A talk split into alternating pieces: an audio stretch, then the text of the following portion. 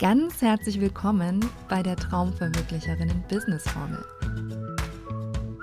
In diesem Podcast zeige ich dir, wie du dein Online-Coaching-Business mit Traumverwirklicherinnen-Energie aufbaust und die Hebelwirkung von richtig guten Workbooks, Arbeitsblättern und Kursmaterialien nutzt, um deine Lieblingskundinnen wirksam und verlässlich zum Ziel zu bringen. Lass uns über Workbook-Gestaltung reden. Die meisten meiner Kundinnen kommen tatsächlich mit der Idee im Kopf, dass die Gestaltung essentiell ist und wollen auch direkt mit der Gestaltung anfangen.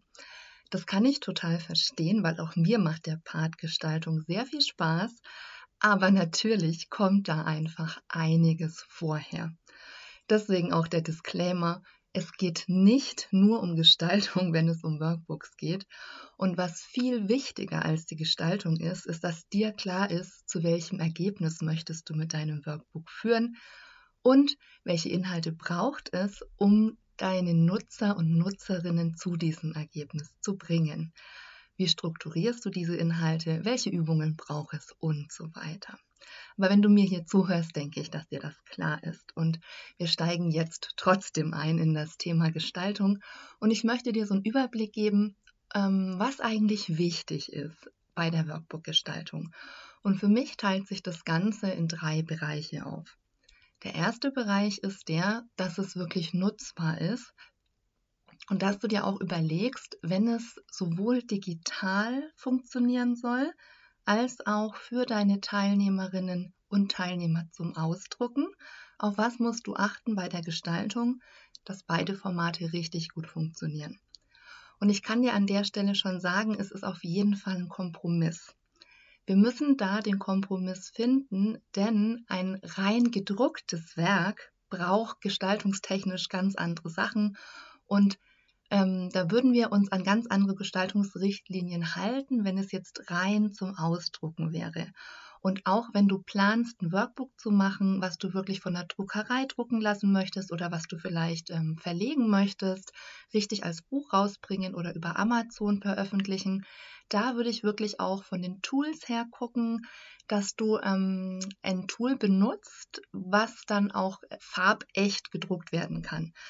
Ich kann dir da zum Beispiel den Affinity Publisher empfehlen und was immer wichtig ist, dass das ähm, CMYK kann, also diese Farb, diese, diese Farbkombination, die Druckereien dann auch verwenden, dass du damit dann auch in diesem Format deine Datei anlegen kannst. Und da ist der Affinity Publisher eine kostengünstige Alternative zu anderen Programmen, die wir als Coaches, Trainerinnen und Beraterinnen einfach gar nicht brauchen.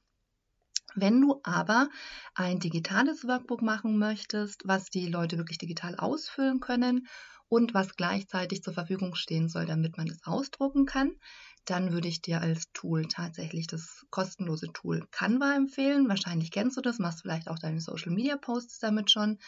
Damit kann man Workbooks machen in einem geringeren Umfang. Also wenn du hier so ein 100-Seiten-Werk hast, dann würde ich da auch nochmal überlegen, da ist Canva vielleicht nicht ganz das richtige Tool, aber wenn es um Arbeitsblätter und Kursmaterialien und kürzere Workbooks geht, da ist Canva richtig toll und man kann richtig viele Sachen damit machen. Okay, auf was solltest du denn jetzt achten, wenn du ein Workbook machen möchtest, das sowohl zum Ausdrucken als auch digital funktioniert? Als erstes musst du dir natürlich überlegen, welche Teile dieses Workbooks sollen denn ausfüllbar sein, was muss denn möglich sein in diesem Workbook?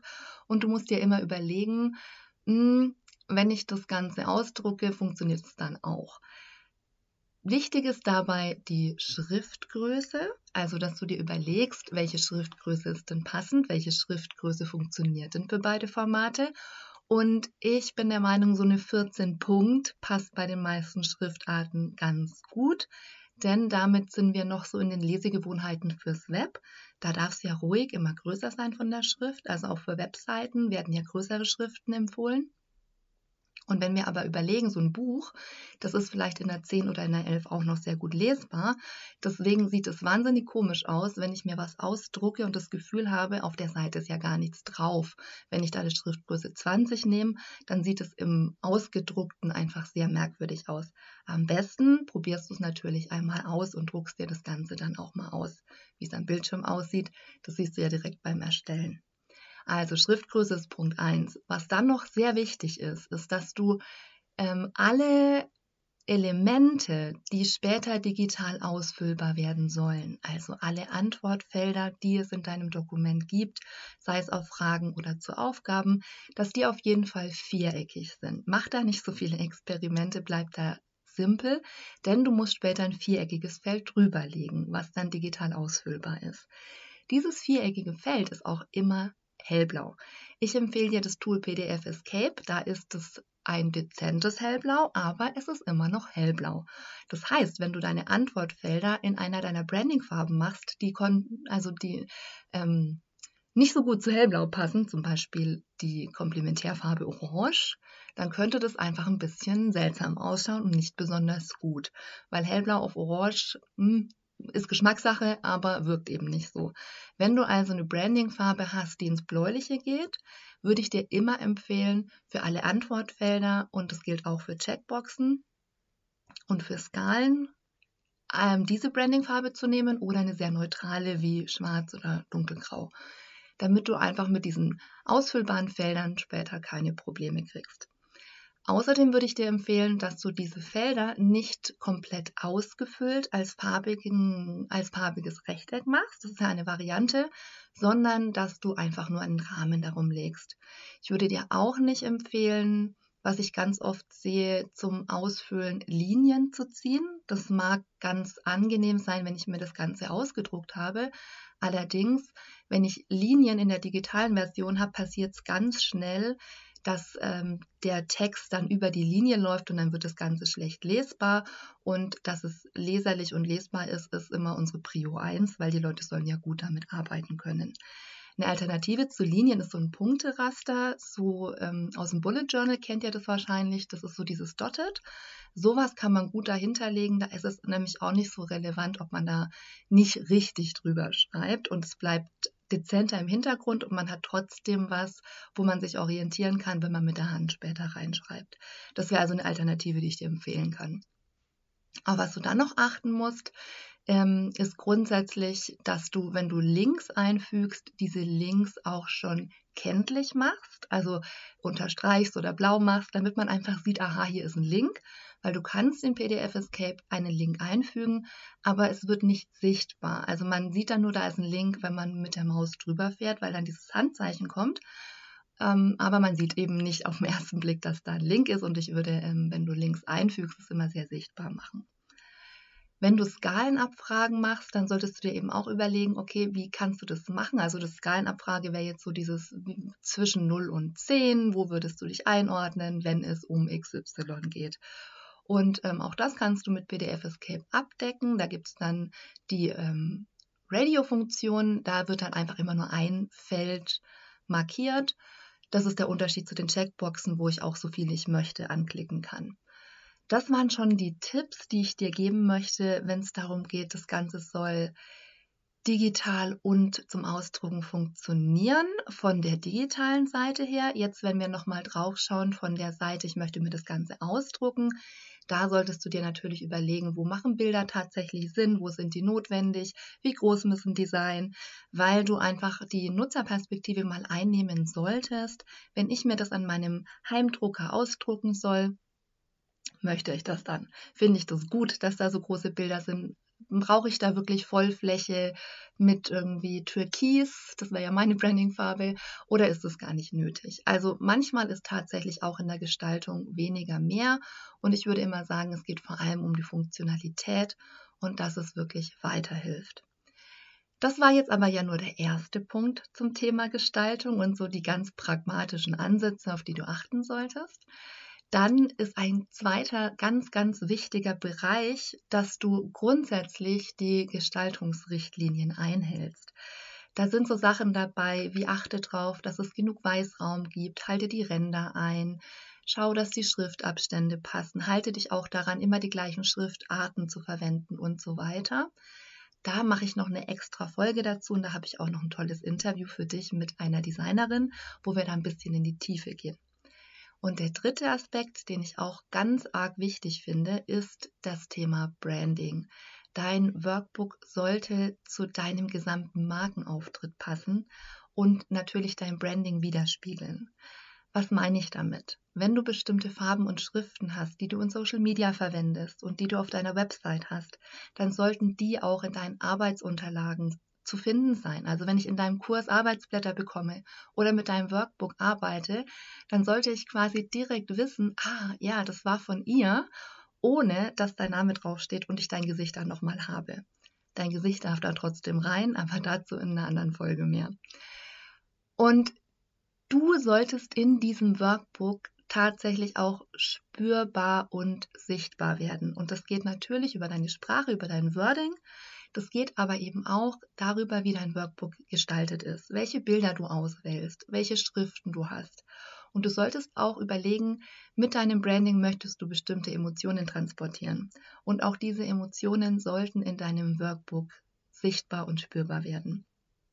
Natürlich darfst du für dein Workbook so ein bisschen ein eigenes Branding machen. Es darf sich also auch ein bisschen abheben und muss nicht, also du musst nicht immer überall die gleichen zwei Farben verwenden, sondern du darfst natürlich für einen bestimmten Kurs oder auch für ein bestimmtes Workbook noch so eine Projektfarbe mit dazu nehmen, aber es sollte einfach in sich insgesamt, wenn man so alle deine Sachen nebeneinander sehen würde, sollte klar werden, das ist von dir und die Menschen sollten dich damit auch in Verbindung bringen. Deswegen ist Branding ein ganz wichtiger Aspekt. Aber auch zum Branding machen wir nochmal eine eigene Folge und auch was du tun kannst, um dein Workbook richtig zu branden. Und auch da habe ich noch ein Interview mit einer Expertin für dich vorbereitet, auf das du dich schon mal freuen kannst. Ich fasse jetzt nochmal zusammen. Es gibt bei der Gestaltung drei wichtige Bereiche, auf die du achten solltest. Das erste ist, dass es wirklich nutzbar ist und dass es funktioniert, wenn die Menschen es sich ausdrucken und dass es gleichzeitig funktioniert, wenn es digital ausfüllbar ist. Das zweite ist, dass du grundsätzlich auf die Gestaltungsrichtlinien achtest. Und das dritte ist, dass es zu deinem Branding passen soll. Und jetzt habe ich noch so ein kleines extra Bonus-Schmankerl für dich. Denn es gibt etwas, das nennt sich didaktische Typografie. Und Typografie ist ja alles, was mit Schrift zu tun hat und wie du auch Schrift auf eine Seite platzierst und Schrift zur Gestaltung nutzt.